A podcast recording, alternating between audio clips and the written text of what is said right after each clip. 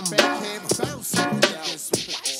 Hey yo, one, two, three, four, five, six, seven. Blaze the hot. Transact to sound like Kevin. Seven six five forty three two one. Mamone, Metcalf, come and get some. Hello and welcome everyone to uh, Designated Reports Boxing Podcast, Episode One. My name is Louis. I will be your host.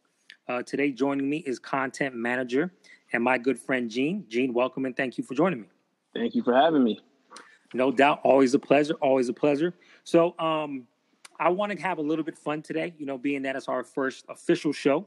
Um, you know, congrat- congratulations, excuse me, to both of us. So, you know how um, fighters have a uh, entry song. Yep. So, if you could have an entry song coming into the studio, right, homie? What would it be? What would you wear? Like, how would you be going into that performance? You know what I mean?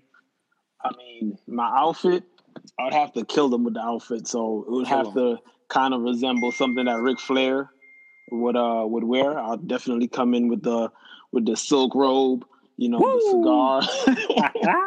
I know just crossing over to wrestling a little bit. Uh, and for songs, I gotta go with my man 50 Cent, man. If I want to set the tone, okay. I gotta go with 50 Cent, Many Men. Because Oh, when, when, when, when my opponent hears that song, they know what time it is. yeah, he might be a little shook. He Uh, might be I'm not- Yeah, he might be shook. I'm not gonna lie. I think I think your song is better than mine. I went with something a little more fun and raunchy. okay. Um, I'm, I'm gonna get to it. So let me create my vibe, right? So I'm coming in with uh, the all black, really dark Kanye shades. okay. Um, I'm wearing oversized streetwear. I'm rocking my uh, Nike collab with uh, Fear God sneakers that I paid way too much dough for. Way too much dough. You got bread. That's a whole different conversation. Um, and then, yo, my fight song or my entry song is uh, this is it right here, man. You ready? Let me hear it. All right, I got you.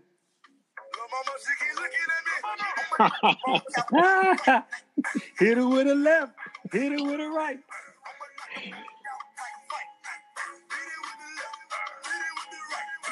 Yeah, man. That's that's what I'm coming in with. you That's what sound like you want to party more than you want to fight, though. Nah, I want to perform. You feel You me? wanna perform? Okay. You know what I mean? So I'm just creating my vibe, and when I come in, it's just my show, and that dude's just a part of it. You know what I mean? Nah, I feel you. All right. So uh, let's get a little bit more serious. So today is June 19th, Mhm. um, known as Juneteenth, the official day that slavery ended. And uh, we want to close out the show revisiting Muhammad Ali's story. So, you know, you definitely want to stay tuned for that. Um, so, you know, just a shout out real quick to everybody celebrating Juneteenth. Um, so now moving on to uh, in boxing news, right? Um, last week we heard that um, the Gypsy King Tyson Fury signed a two-fight deal to fight AJ Anthony Joshua. Your boy. No, that's my boy. That's my boy. But here's my question to you because I think we both agree that uh, Tyson Fury is probably going to win the uh, the AJ fight, right? We both Yeah. agree. We feel like you know he's 6'9", 270. Um, he can fight going forward. He can fight going back. He's slippery, and we know he can get up from the floor after being knocked down, right? yes, sir. So my question to you: Get your pom poms out. Get your pom poms out. I got you. So my question to you, right, is do you think Tyson Fury is overlooking the Bronze bomber Deontay Wilder? At the end of the day, Deontay Wilder is my boy. You know, one of my favorite fighters. Um, I love his story. But if I'm gonna have to keep it real, I don't think he's overlooking him. I just feel like Tyson Fury knows that he has Deontay's uh, number. Okay, in the first fight, he was dominating until the 11th round, and he got caught slipping. But guess what? He got back up.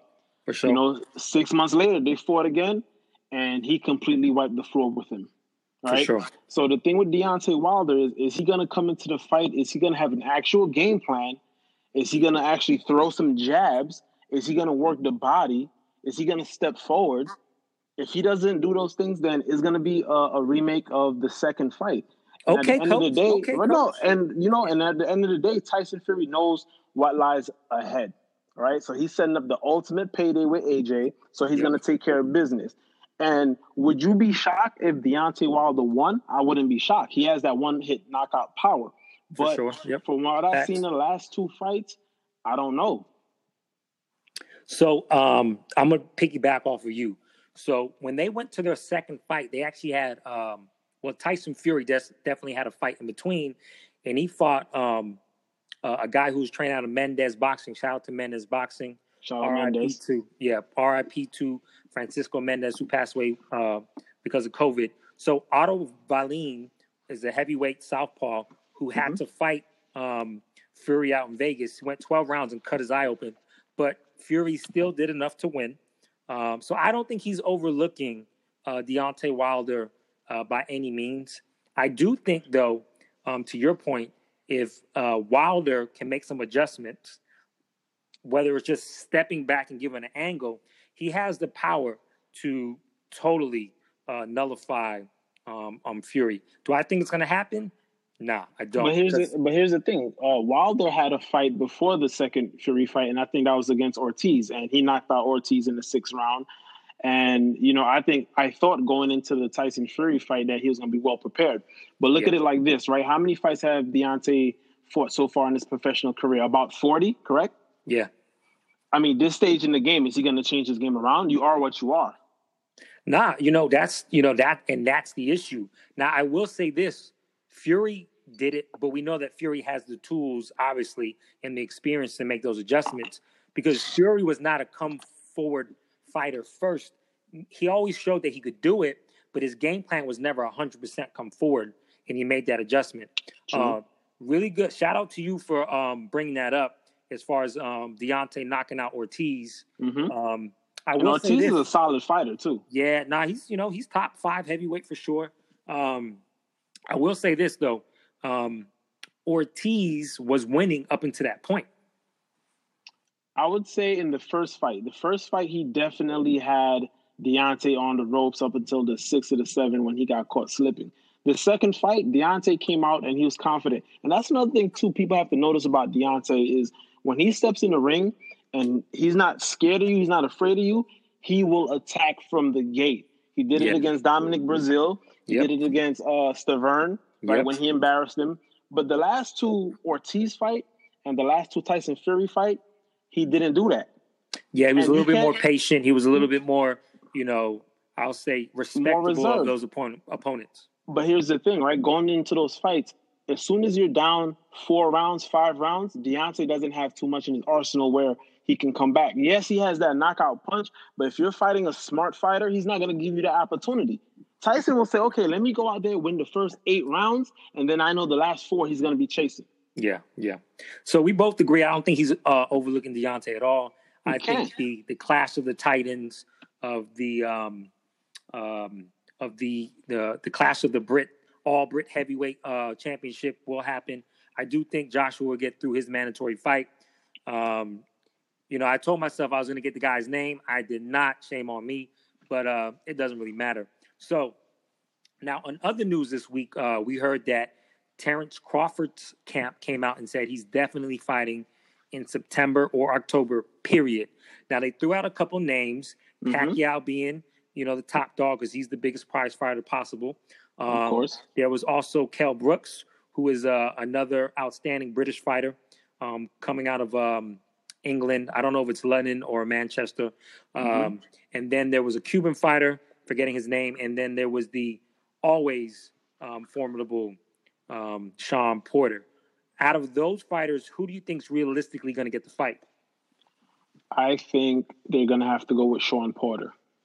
Because think about it like this economic wise, we have the COVID. So just look at the last two ESPN fights. I'm hearing that the ratings are terrible. Obviously, they have no gate. So if you if we're flash forwarding to September, October, and sports open back up, they want to start off with a bang. And can Manny Pac, uh, Pacquiao provide that bang? He can, but I think like real fighters would rather see Sean Porter. And I mean, pound for pound, to me, Sean Porter is one of the hardest boxers to beat in boxing right now. Oh yeah, When- don't get it twisted. He's a top five He- welterweight for sure. dude. He when you fight him for twelve, he's showing up for twelve, Yep. and he can mix it up. He can box, he can slug it out, he can punch, and he's always well conditioned. Well, His let's problem be real. is, Let's uh-huh. be real. If he didn't get dropped in that 11th or 12th round, mistake. Uh, correct me if I'm wrong. Um, he would have beaten um, Spence. That knockdown gave Spence just those extra few points to get that I- W. It, that to me, that fight was going to be a draw. Yeah, I thought the same thing. Yeah, that fight would have been a draw. And look at the Keith Thurman. The Keith Thurman fight, I thought was a draw.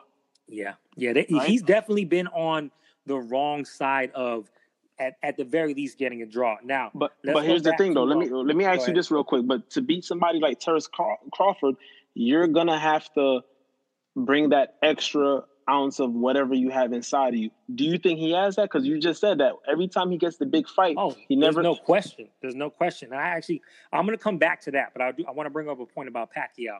So I believe Terrence Crawford wants Pacquiao more than anything because two things is going to happen. One, it's going to be his biggest payday of his life, Facts. and then two, he is now going to be able to have more exposure to a larger audience, so that from there on, he can be a pay per view fighter um, Mm. going forward. So I think his camp wants that fight first. I don't think Pacquiao wants anything to do with Terrence Crawford, not this stage in his career. Um, you know, Pacquiao, Pacquiao is still fighting top notch fighters, but he's picking them based off their skill set that he know he, he knows he can win as well. So I think it might be opposite, man. I think Pac-Man probably has two or three more fights. I think his next two or three fights are gonna be like the top, top, top of the of, of the litter. You know, I so then he gonna- got so who's you got to go Terrence Crawford then if, if you feel that way. you That's know what I I'm saying.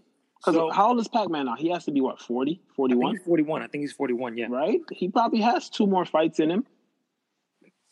Yeah. For some reason, I think that little crazy dude is going to fight till he's like 45, 46. I hope not, man. Yeah, I don't want to see hope, him get you know, hurt. I hope he, he has a couple more fights, maybe two more years in the game, maybe fight once. Once Yeah, and from everything I've read, he saved he saved his money. He's also into politics in uh, the Philippines, you know, and he's a, a pretty good businessman. So I wouldn't necessarily. yeah, he's also say he's the also money. the Congress one of the congressmen there. Um, yeah, man, those are all good points. So I think I think that it's really going to come down to Terrence Crawford and Sean Porter, and I really think that's a 50-50 fight. Um, It is. Terrence Crawford is absolutely um, insane when it comes to when you talk about a skill set because this dude can fight the same way orthodox Mhm. and the same way from southpaw, and he has so many little nuances of his in his game that if you're not paying attention, he's going to catch you. Oh, Um, yeah. And I think I think the one dude who's always going to be paying attention and who's who's, who's going to be who's going to have that fortitude is Sean Porter. Sean Porter is a guy who, in terms of his intensity, um, his willpower, uh, his heart, like it's second to none. His skill set is a little bit lacking because he's actually in the amateurs. He fought, I think, at um, at middleweight, so he's actually a heavier guy Yeah. who's really fit in his body. Uh, his body composition is what allows him to get into that class and really be competitive. But um, and he's an ugly fighter, man. He makes Yeah, all the fights ugly. Yep. So it would be listen. If that fight was to, uh, if that fight were made, man, I would be happy as a, as a fight fan for sure. Yeah, I'll do backflips. Like we need it right now. We Yeah, we, yeah, we, we, need that one super big fight to just set the end of the year off right. And I think that's a good segue into um, some of the ratings were down and people are watching because the last two fights on ESPN, you and I watched that Shakur fight. We touched a little bit on it on that pilot podcast. Mhm. Um, but this week, you know, there was a couple fighters who I'm going to be real. I didn't necessar- necessarily know who they were until I started doing my research. Same here. Um, right. And uh, but to our surprise, right, we were both surprised when we watched that first fight Mhm. with uh, Joshua Greer Jr. I think his name is Yep. versus Michael Plania, I believe it is, and uh, he's from uh, he's actually from the same town town as Pacquiao. Yeah, Philippines. Yeah. Um, yep. So I, you know, just doing my research, um, I was like, okay, uh, Greer is the more skillful fighter. He has a good pedigree. Um, he has a good team behind him. So I expected to see Greer come in and um, not wash this guy out, but definitely dominate the fight. Uh, lo and behold, our dude from the Philippines had dynamite in both hands Ooh, letting off bombs. was impeccable. Mhm. He knocked this dude on off of his feet in the first round with a lead counter left hook, which is a it's one of the most advanced punches that you can throw in boxing. Shout out to Roy Jones, he was the best at it. Um, what were your thoughts on the fight? Well, the thing about Greer, he's a great young fighter. Um, on the outside looking in, because your analysis, you're more the technical guy, right? I like to look Yeah. at things on a different aspect. I think what kind of messed him up is, you know, your nickname is Night Night. You walk into the ring with a pillow, so off, so off rip, everyone is expecting that. Right? So so he thought it was a party like I did, right? right? So, and Deontay Wilder kind of falls into that same trap too, right? So you get in the ring and it's not going the way that you want to. You have to maneuver. You have to pivot your game. And early on, you can tell he was head headhunting. He wasn't really throwing jabs like that. Um, he was throwing haymakers, throwing bombs, and he got caught slipping and he got hit hard. You know, so um, I would love to see a rematch. I want I want to see more of that uh, Filipino kid and see how Yeah. uh, how his career matures. But Greer has all the tools. But the thing is, get back in the ring, focus on what you got to do, and dude, if the knockout is not there, just go to Plan B. You know, you have to switch it up in there. Right. So remember in those last couple rounds, he finally figured out how to beat Figured it guy. out. Yes. Right. Fight him in close because now he can't counter you and you smother his punches. But for But what it's did- worth, homie was kind of tired. Those last Oh, two yeah, or three rounds, he was Yeah, gassed. He was gassed. He was gassed. He was You know, Um, but I gotta say, to me, the more exciting prospect that I'm gonna have on my radar is that dude Michael Pena, man. Like Mhm. he's exciting to watch. He was cocky, his hands were down, he was challenging him. Um, so he's on my radar, man. And if he doesn't get pushed into that top ten of that weight division, what they were at bantamweight. yeah. If he's not in the top ten because of that performance, man, I think that's a robbery. So look out for him. I know for me, you know, I'm always excited to find new fighters. Um, and then It this, was a, uh, yeah, it was a real good fight, man. I, I was yeah, surprised. I was actually, I was, I was really surprised. We were texting each other, and and in the first round, I was like, "Oh, we got to fight, man." and um, Woo! we, Hey, yeah, but we hey, were- shout out to Greer because he did get back up from those. yeah, no, he did 100. percent Um, now there was a second fight with um, two guys that were supposed to fight on uh, Thursday. hmm Um, the um, come on, what's the names? Uh, Pizzada, I think his name is. I'm probably tearing that up. Um, and then there was a dude who fought out of Gleason's in New York. Shout out to Gleason's in Brooklyn. Um, Michael Las Pierre, I believe his name is. hmm I'm over here butchering names. So, but check this out. Pierre's camp, Las Pierre's camp, somebody tested positive for COVID. They were the um, main event and it got canceled. So whoever's that whoever was that fight before ended up being the main event, which definitely contributed to those uh, low ratings that you were talking about. Yep. So, um, you know, we we kind of touched on COVID. What do you think, or how did you feel um, when we watched that Shakur fight and then the the Greer and Pena fight um, with no crowd? Because I feel that a crowd really can swing momentum in a fight, especially if somebody's doing really well, they get a knockdown, and I think without that, um, it really takes away from the experience, not a not only as a fighter, but as somebody who's consuming and watching the fight. Well, watching it, one of the benefits I kind of like with the empty stadiums is you hear everything. Yeah, right? When yeah. when Greer got hurt, Good you point, heard that Good point, point. right? You heard that punch. When somebody gets hit with like a body shot, you hear it and you feel it. So with the empty stadiums, I feel like the underdog kind of has the advantage in the sense like, okay, I'm walking out here. It's just like I'm back home in the gym. Um, there's nobody here. It's just me and my corner, my cutman, uh, my trainer. You know, so I can just really focus in. Could you imagine if Plania just walked out and it was M- MGM Grand with a hundred thousand people, Michael Right. Jordan in the front row, Sylvester Right. Stallone sitting next to him, Yep. you have the knockout artist in Greer, and Greer will come out knowing that if he catches him one time, that fight the is crowd's over. going to go crazy. Right? So it's Yep. kind of a change in the balance of where, like, Sure. okay, Nah, those are un- those are yeah. excellent points. no, Those the underdogs will come in there and be like, listen, I'm on primetime TV. I have my team with me. I'm not in the spotlight like that. Let me just take care of business, and then everything else will figure out. Yeah, man. I didn't. You know, now that you brought all those points up, you know, I didn't. That didn't even necessarily cross my mind, um, because yeah, that the so you have an A side and a B side in every Mhm. fight, right? And the A side is the guy who's expected to win, and typically they're fighting in a place where um, the crowd's going to show up, mostly for him. So, man, yeah, those are all great points, man. Oh, and I definitely agree that it kind of levels the playing field um, because you know that the home crowd isn't in this dude's corner. Yeah, if if you fight AJ and you go to England, right, and the Oh, stadium is oh. holding a hundred thousand people, 80,000. eighty thousand, 80,000 you know, Brits singing, eighty thousand screaming at you. fans, or for AJ, you probably have twenty people in the crowd rooting for you. So now, like you said, all of that is eliminated. Uh, you guys are on the square uh, playing field, and you just got to show up. So it's kind of cool to see it, man. Because what's the the best thing about going to any boxing gym is watching the sparring, right? So it's like you're back at Oh, yeah. Gleason or Mendez or one of these other gyms, and you're just watching a sparring match, but it just happens to be on ESPN. Yeah, nah, definitely, man. Um, so yeah, like going back to your points as far as the ratings down, and we need to see big name fights. Um, lately, we've heard in the news that Canelo Alvarez is in talks. His camp is in talks with uh, Caleb Plant, who's a very, very skillful young fighter, uh, guy out of I think Nashville, Tennessee. Mm-hmm. um, long, lank, uh, lanky, um, very skillful, defensive minded, loves to use his jab, can fight in and out. Um, I don't know the fight's going to be made, but as of right now, I think that's the number one guy. What do you think about that matchup?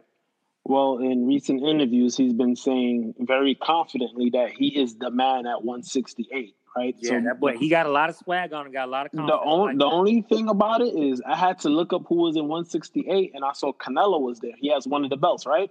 Yeah, That's what I was so- telling you. Yep. So any division with Canelo, yeah, he is the man of that division, for right? sure, for sure. So Yep. like Ric Flair always says, to be the man, you have to beat the man. Woo! So you're you're yeah, you're calling him out.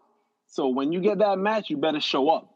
yeah, right? nah, And good I- point. He, he's what 20 and 0, 12 knockouts. You know, um, 20 fights really isn't Facts. a lot. Yeah, Um, and I kind of went through his resume and like he had some decent wins in there. Um, nothing that really jumps out at the screen uh, when I re- reviewed it. But listen, you're asking for it, so just produce. Just produce when you have the opportunity. But he is a good Yeah. fighter, though. Yeah, I think that so Canelo really made his bread and butter, or I should say his his moolah, his his money at uh, 147, 154, and then Mhm. 160. Yep. As he kind of started filling out, um, and Canelo's still what like he might be like 27, 28, something like that. Yeah. So he's still ridiculously young. You know, he wanted to challenge himself, so he went up to 168. He went to 175, and then I think he settled at 168. So. Yeah, but he Yeah, wants he wants he wants to stay at 168. But that's from- what I'm saying. But right? Caleb Plant is a true 168 pounder, and that's why he feels that he can say he's that guy there because all the work he's done has been at 168. So he does have a point to argue. The name Canelo, though, with Canelo's talent and his skill and his experience, Let me ask you this: if, if, if Caleb went up to 175 and fought um the guy that Andre Ward fought twice, uh, uh, Kovalev, Kovalev. You think he would have won that fight? Um, I think today with his skill, um, he could beat him. Because Canelo, because Canelo beat him. Yeah, yeah. Right? Canelo beat him because the thing is, Canelo has knockout power in both hands. He can time you, he can counter you, he His can fight on the defense inside. is phenomenal too. His defense, yeah. It, I mean, woo, after he fought Floyd, Floyd Mayweather, he was like, you know what? I'm gonna learn from this dude. And he really That is that is the greatest loss in his Exactly. boxing history because for him that was a lesson, right? he, he took he took Floyd's defensive abilities, Mhm. he put it into his game, and from there he's been unstoppable, man. unstoppable. And remember, I give him credit because I think he was only 21 at that time, right? Yeah, he was like he was man, he was just out the womb, dog. Yeah, so that was Like- 2015, if I'm not mistaken, and he was 21 or 22. So kudos to him t- for even taking that. Floyd absolutely schooled him, but that was a great that was a great teaching moment. Yeah, no, definitely, man. Um, now, so let's say I think we both agree if that fight happened, I think it would be, you know, it would be entertaining. I think, you know, Caleb would have his moments, but ultimately, I think, you know, uh, Mr. Cinnamon, Canelo Alvarez, you know, the Irish looking Mexican would definitely, uh, would definitely take that W. Now, what big name fighter would you like to see Canelo Alvarez fight? Come on. Man, you might have to come back. You might have to come back to me with that one. Yeah, I think that you know right now that's the issue, um, Right. Because because you know is if it's at 168, you know 168 is always one of those weight classes What, where what about the Charlo brother? well that's where I was gonna go. Yeah, That's where I was gonna go. Um, it's either that or it's Triple G, and uh, that's a to. story. No, no, no, no. Yeah, that's a book I've already read. That's a television show I've already seen. Yeah, I, So, you know, I'm I'm off that, man. I don't want to see Yeah, Triple I'm G thinking- Canelo. I'm thinking if you know, let's say the Caleb fight happens at the end of this year, if if Charlo um, can get um, two fights in, maybe by next September, you know, I think that that could be the fight uh, that everybody wants to see. Um, other than that, man, It's if it's hard. not maybe maybe somebody um, at 175, which I don't think Canelo really wants to be at, uh, it's going to have to be one of those Charlo kids, or there's this um, there's a Mexican guy named David um, Benediaz who is Mhm. an absolute monster. He's 6'2", 160 pounds, but I don't think that um, Or or or, may, wants to be or maybe if uh, the writing is on the wall, you, your dream match out uh, matchup could finally happen between Andre Ward and Canelo. Stop, dude. I would I would spend my next three paychecks to go to that fight in the nosebleeds just to say I was there. I have a mink on layaway since Ah. 2017. oh, so I you know, I would finally have a real reason to wear my Fear of God Nike sneakers, man. I would have a real reason to wear All them right. if that Um, fight were to happen, because that's yeah, the only that's the only big name, and like you said, Andre Ward is still young. He's been retired for about two years now, Yep. and skills wise, he's the only one. He's definitely gonna have to take a, a, a tune up fight before that Yeah, fight probably. happens, Yep, yep. right? But he can pull it out. He can definitely pull it out. Uh, I'd love to see them fight at 175, but Canelo's the cream of the crop right now. He doesn't have too many opponents that's uh, jumping off the page to me right now. Nah, I mean, I know, I know that you know some people have flirted with the idea of you know would Mayweather be able to beat him now? Oh I think he's God. just too big. I think he's just too big to even make that fight, man. Listen, Floyd, just stay home, all right? Yeah, Make yeah. make make a rap. Keep album doing what you do. Yeah, keep We're- doing what you do. Maybe I'm- get a fight with McGregor or something like that, but do Oh. not touch Canelo Listen, Alvarez. I'm, I'm watching Floyd. Floyd's been working with a lot of young fighters, man, and I like that because he's very knowledgeable. So I do think to, uh, as a 42, 43 year old, just stay in your lane. You have your health. You never really got hit like that. Um, if you step into the ring with Canelo, you will get hurt. You will lose, and you will get hurt. So don't do it, Floyd. And I love you. Yeah, nah, Floyd. You know, stay in retirement, dude. Yeah. Keep giving that knowledge to the young fighters like That's Devin it. Haney, Tank. Um, I guess you know. So I just yo, we we went. We've been going on for 27 minutes, and we have not mentioned Tank or Ryan Garcia yet. Yo, that's that's something. there's something to be said about that because you know you love Tank, and you know how much I do not really care for Ryan Garcia. I do think he has a lot of talent, but I think right now he's just a social media guy. I love that he got under Canelo, and I think they'll, uh, you know, you know, they'll they'll they'll bring him along so he can mature in the right manner. Mhm. Um, you know, and those two guys have been on Twitter talking this and that, and um, you know, I don't think that fight's gonna happen. What do you think? I think that fight's gonna happen in um in the future, maybe next year. But uh, like you said, Tank is looking to go up in weight. One thing with Ryan, a lot. I should actually say one thing with young fighters now. I feel like they know what they're worth, so you're not gonna bullshit them around. You feel me? That's a good Uh, point. That's a good point. Yeah, Ryan is not happy with uh, DAZN or Oscar. He actually went at Oscar's head uh, last week, and he, he tweeted him like, "Yo, you're supposed to be my uh, promoter, not my hater."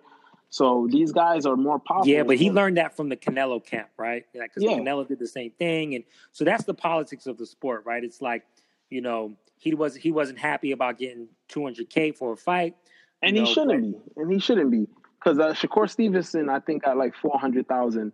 right? but Shakur Stevenson has a belt, though, my dude. And, yeah, that's true. Yeah, You know, so that's the difference. Like, even if you got a million more social media followers, you don't have a belt, and you're fighting on Zone, which is a subscription subscription based um, viewership. So it's not like you're pulling in pay per view numbers at all. So you know, this dude, I think he's using it um, not to fight without a without a crowd. Um, I think he wants to perform right now. He wants to look good, so he wants to get cab drivers, as you would say, and uh, get that early knockout in. yeah. I'm not impressed with his resume at all. Like, fight somebody better. With all that talking, you need to start actually fighting somebody better. But with Ryan, it's 50 50, man. There's some situations I look at it and I'm like, okay, I agree with him. And then sometimes as the fan, you're just like, yo, shut up. We just want to see you fight, man. Yeah, no, nah, hundred percent, man. So look, we pretty much covered, you know, um, we've covered a little bit of history. We've covered some current events in boxing. So I want to go ahead and bring it back to June nineteenth. Um, you know, Muhammad Ali. If you don't know his story, the greatest, um, the the greatest, not only the greatest um, heavyweight, but probably one of the greatest boxers and fighters of all time. So um, I'm going to play this little clip to just um, uh, kind of expose what uh, what he was going through at the prime of his career. He was a 1960 um, gold medalist in, in the uh, heavyweight division. He won um, his champion, his first professional uh, heavyweight championship against Sonny Liston at the age of 22. Uh, so it was unprecedented to see him get drafted. Now, I just want to play a little clip, um, just kind of bring you guys back to time to see what this brother was going through. So here it is. My conscience won't let me go shoot my brother uh, some darker people, uh, some poor, hungry people in the mud for big, powerful America and shoot them for what? They never call me nigger.